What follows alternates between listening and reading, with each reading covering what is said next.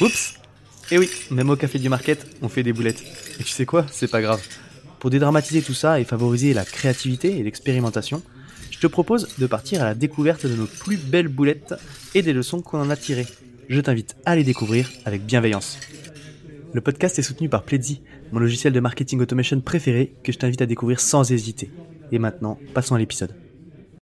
L'histoire du jour nous est partagée par Marie Naudet, Content Manager chez Pledzi. L'année dernière, l'équipe marketing de Pledzi préparait sa participation à un gros salon. Lors de cet événement, ils avaient un enjeu bien particulier, mettre en avant le lancement d'une nouvelle offre. Pour cela, en plus des différentes activités prévues sur le salon, ils avaient fait le choix de préparer des flyers à distribuer aux participants du salon. Évidemment, ils n'avaient pas fait les choses à moitié, sinon c'est pas rigolo. Le flyer avait été imprimé en 500 exemplaires. Oui, je parle de la quantité du flyer, tu vois venir la boulette. Et là, c'est le drame.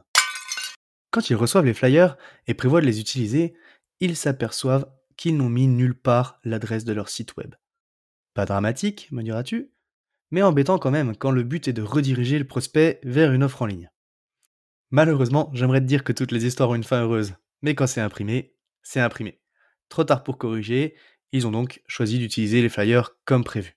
La morale de cette histoire? Depuis, quand ils ont un contenu à imprimer, ils l'imaginent toujours en situation, pour prendre du recul et repérer justement ces petites erreurs. Ils ont aussi mis en place une checklist d'éléments à avoir sur chaque contenu imprimé. Le logo, la tagline, les éléments de réassurance, le site web, etc.